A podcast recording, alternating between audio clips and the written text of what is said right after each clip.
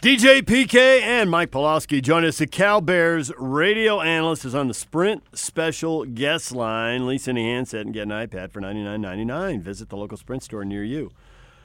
Mike, good morning.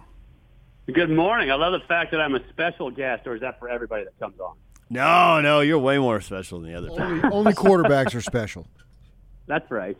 That's what they tell us all the time. They have to to keep us happy. So, as an ex quarterback, and I actually worked in Sacramento when uh, the Bears and Bruce Snyder was coaching, and you were quarterback, and you had that big 10 win season. And there are, uh, you know, not a lot of 10 win seasons in Cal Bear history. So it looks like you're building something with this defense, but at the same time, you're a quarterback and a man a 10 to 7 game, a 12 to 10 game. You were watching some low scoring football. Is that going to change? Well, you hope it changes. As a quarterback, it you know hurt my soul last year for some of those games. Uh, I think people that love watching defensive football are the ones that have kind of that punishment, you know, fetish going on. They they they like that that the the hard hitting stuff and all that. I like offense. I, I want to sell tickets. I like watching the ball fly down the field. And so Cal has has been a a an offensive team and known for its quarterback play and its receiver play for years. And I'd like to see them get back to some of that. Um, that, now that said, the defense is going to be phenomenal again this year. So we'll see what turns out. But I was just in the the office yesterday, and I was talking with offensive coordinator Beau Baldwin, and he seems really happy with Chase Garbers right now. I think Chase has come a long way. Uh, he's maturing to a point where he's understanding the offense better, and that always bodes well. But they're going to have to see what kind of tools he has around him as well. All right, well, that was going to be my question. Garbers played last year as a freshman, I think he was, so he's a sophomore. We know Modster came up from Westwood, and so what you're saying is Garbers is the undisputed starter. Is that the accurate uh, portrayal? Yeah, so Garbers got the nod out of spring that you know he was a starter going in. Uh, he played well enough last year to retain it uh, going in, and I, I think that position there's always a competition. Uh, if if coaches are doing the right thing by their team, then there's always a competition at that spot that the guy has to earn it. And I think Chase has to earn it, but he he is in the number one slot uh, in camp so far and hasn't been unseated by anybody. So if you look at some of the stats, I mean they were just unbelievably low. How much of this is on the quarterback?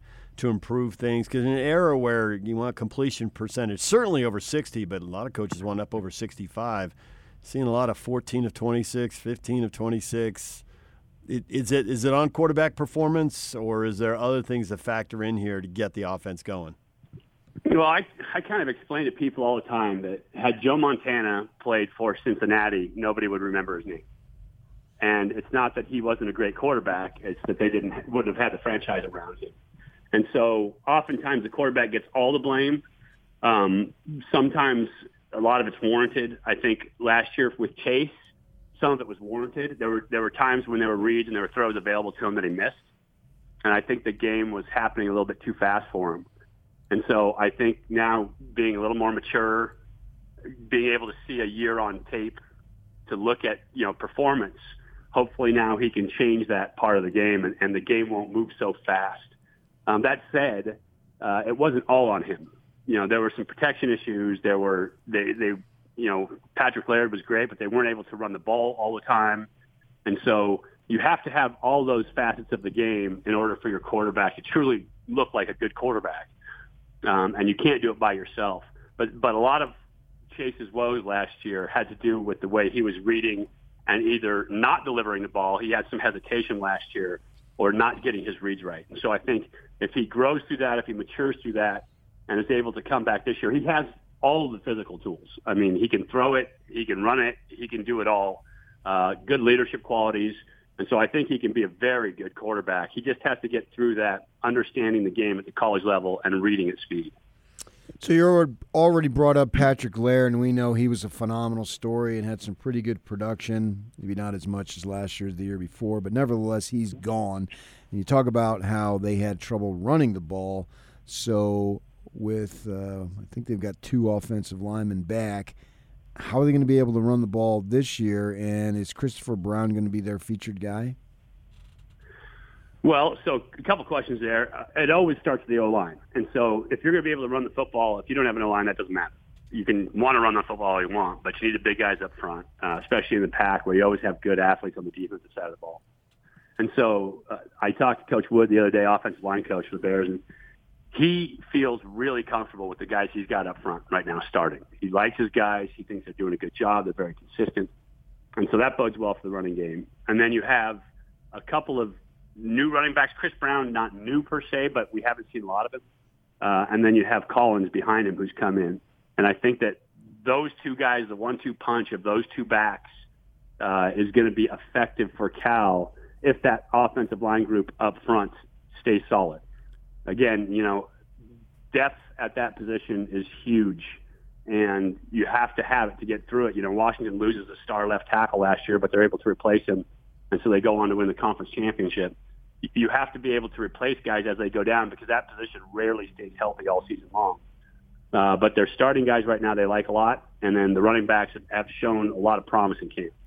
Mike Pawlowski joining us, Cal Bears radio analyst, former Cal Bear quarterback. Now, you mentioned the JC transfer, Deshaun Collins. Uh, yep. Cal doesn't have Stanford's academics, but Cal has really strong academics. Getting JC transfers in and, and getting help with it, admitting kids has been an issue over the years. You know, coaches will say, get help with admitting kids, and other people will hear, they're lowering standards. They'll do anything to win football games. So, where's the, where's the balance currently?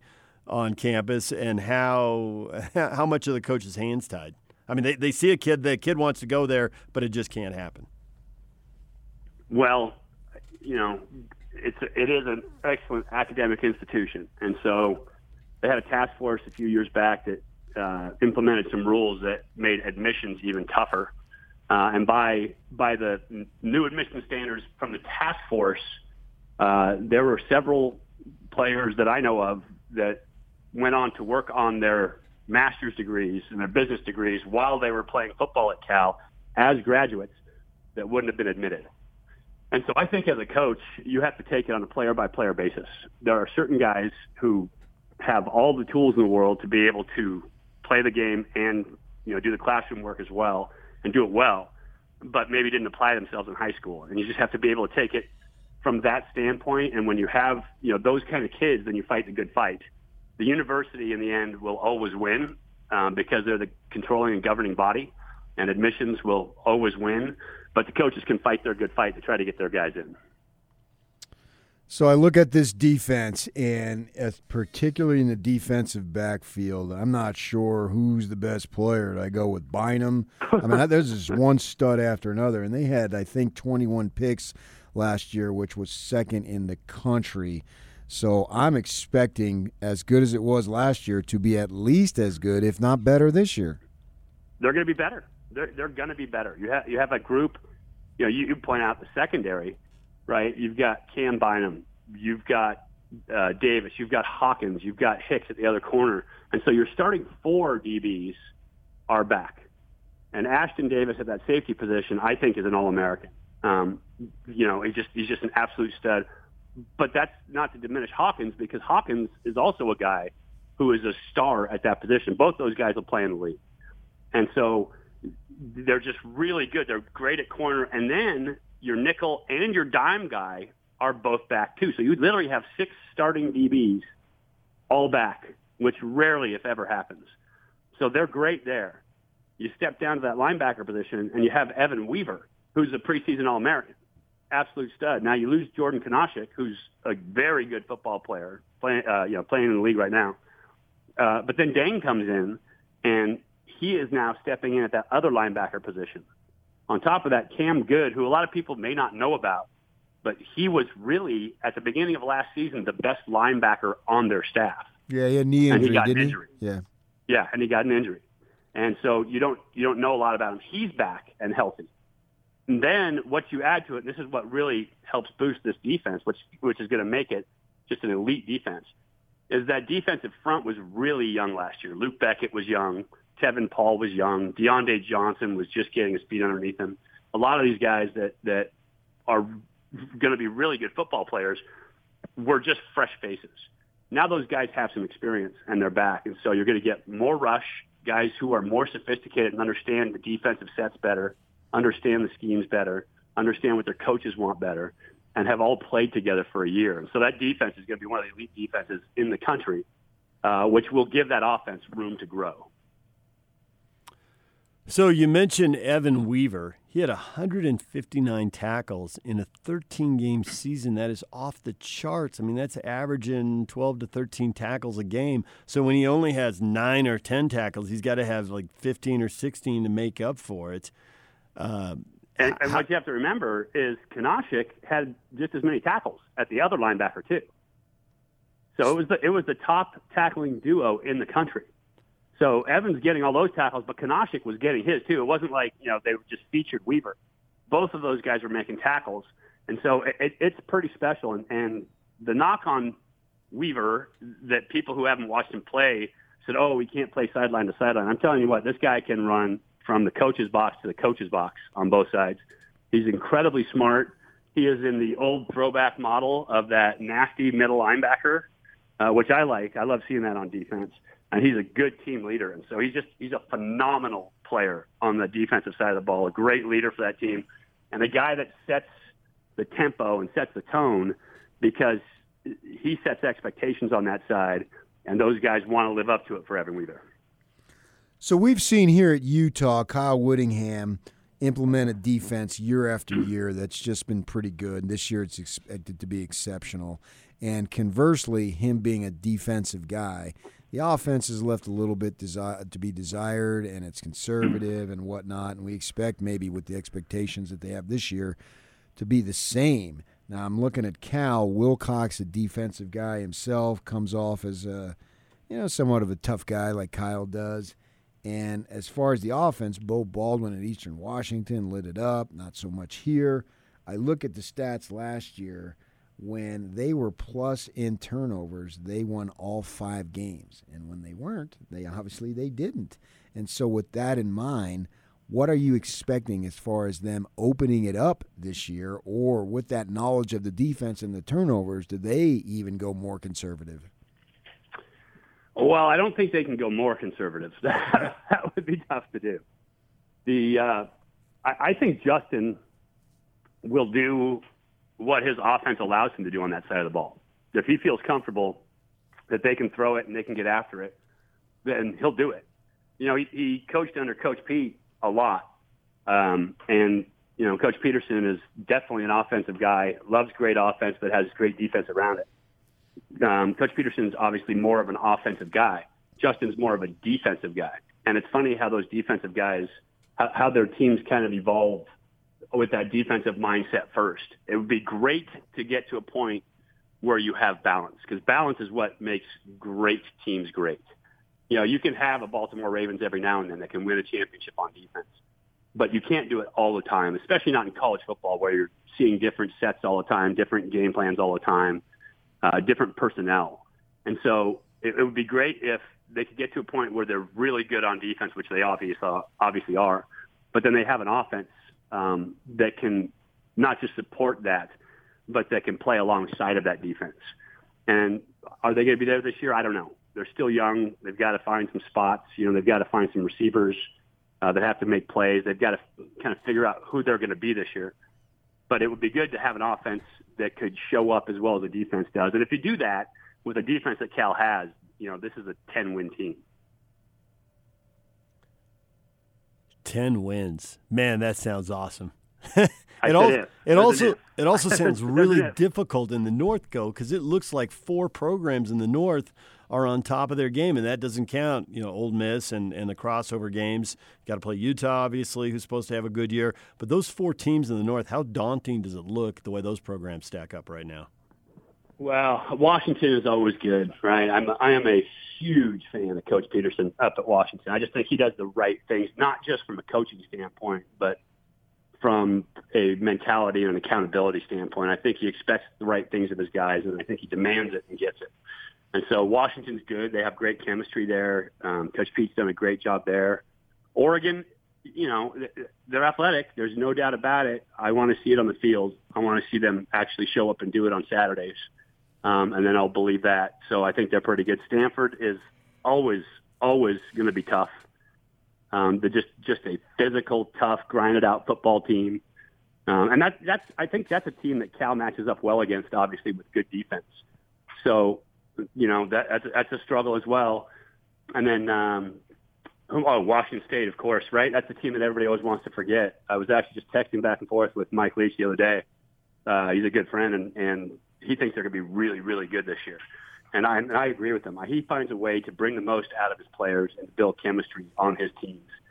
And so I love the way he coaches. I love his style. I love his demeanor. I obviously love his press conferences. Um, and so it's just, you know, it's a, it is a tough conference to be in. It's a, it's a tough uh, division to be in. You know, it's murderers row going through the north this year, uh, and then playing Utah. You know, Kyle's always got his team doing the right thing and playing great, great defense. Uh, it's it's and you always play the two LA schools, so you never know what's going to happen there because there's natural rivalries. But again, you know, in this in the conference, you can kind of dictate your own future by how hard you play. Cal has a great defense if their offense can pick it up, they can be really successful. And, and it's going to come down to that because they have a proven defense that's going to be as good, if not better, this year. So it's it's up to the offense to come along and to start making plays. Uh, and you know, and that's on on Beau Baldwin. Beau, I love Beau as a person, fantastic guy, but college product college is all about production as a coach. And so he's in the last year of his contract this year, has to produce. Um, like I said, I was just talking to him yesterday. I consider him a friend he has to produce this year. That offense has to produce, and they have to find a way to do it with the guys they have. So Cal averages 24, yeah, 24 points a game. If that's the case, how many wins do they get? Oh, if they average 24 points a game? Yeah. Oh, they'll they'll win. If, if they average 24 points a game and don't win eight, um, you can have my car. I mean, that that defense is going to be shut down this year. I mean, it, they are going to be hard to score against. That's going to be one of the games that people come out of. They go, "Wow!" And they are. I mean, th- that was a ridiculously good defense. So we're going to see three nothing here in Rice Eccles. yeah, in overtime. Oh man, there is a good chance of a defensive football as a broadcaster drives me crazy. hey, that was nice two yard run. You know, how do you call that game? It's horrible, but uh, it does win championships, and there's no no lie about that. Mike Pawlowski joining us. He is Cal Bears radio analyst, former Cal quarterback. So I'm curious here. Uh, the rivalry between all the California schools, they're all different, uh, but they're all interesting. Cal plays USC November 16th. It's Cal's 10th game.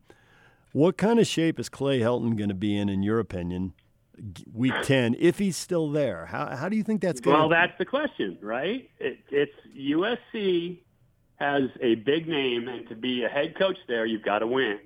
And so, you know, I saw that USC team last year. They lacked discipline. Uh, they lacked belief. And I was shocked they didn't do something about the coaching position last year. And so if they get off to the same kind of start this year, if they get off to the same type of season, I don't know if Clay will be there in game 10. So he's got to do something special with that program. And uh, USC being what it is, it's not always easy to pull that team back, right? Those guys were all the all-stars in high school. They were all the stars of their team. You know, they were the, the marquee of their high school teams. And it's not always easy to pull a team like that back into a cohesive unit. And so we'll see. You know, the beginning of the season always brings belief. But then once you run into that Pac-12 buzzsaw, it can change things for you, and you start to recognize, hey, wait, we're you know maybe we're not a marquee team anymore. And with the Washingtons and the Stanfords of the world out there, and you know Utah will will feed you your hat in a hurry. Um, it's it's going to be tough for him. So we'll see game ten. I think Cal's Cal's always got something for him. I think they do a nice job against USC. Obviously, winning down at the Coliseum last year. Um, yeah, we'll see what happens. If Clay is there, uh, Cal will definitely give him a rough game. What kind of wheels you driving? I got a truck. Are you looking for it? You thinking it's not going to be an eight-win season? Is that what you're telling me? I don't know. I and just I, I, just I just want to know. And if, if it's the case, I don't know where you live, which airport is closest. Oakland. Just fly on out. It's okay. an easy drive right out 15. Okay. All right, Mike. We appreciate a few minutes. Thanks for coming on with us. Absolutely. Thank you, gentlemen. Great to talk to you.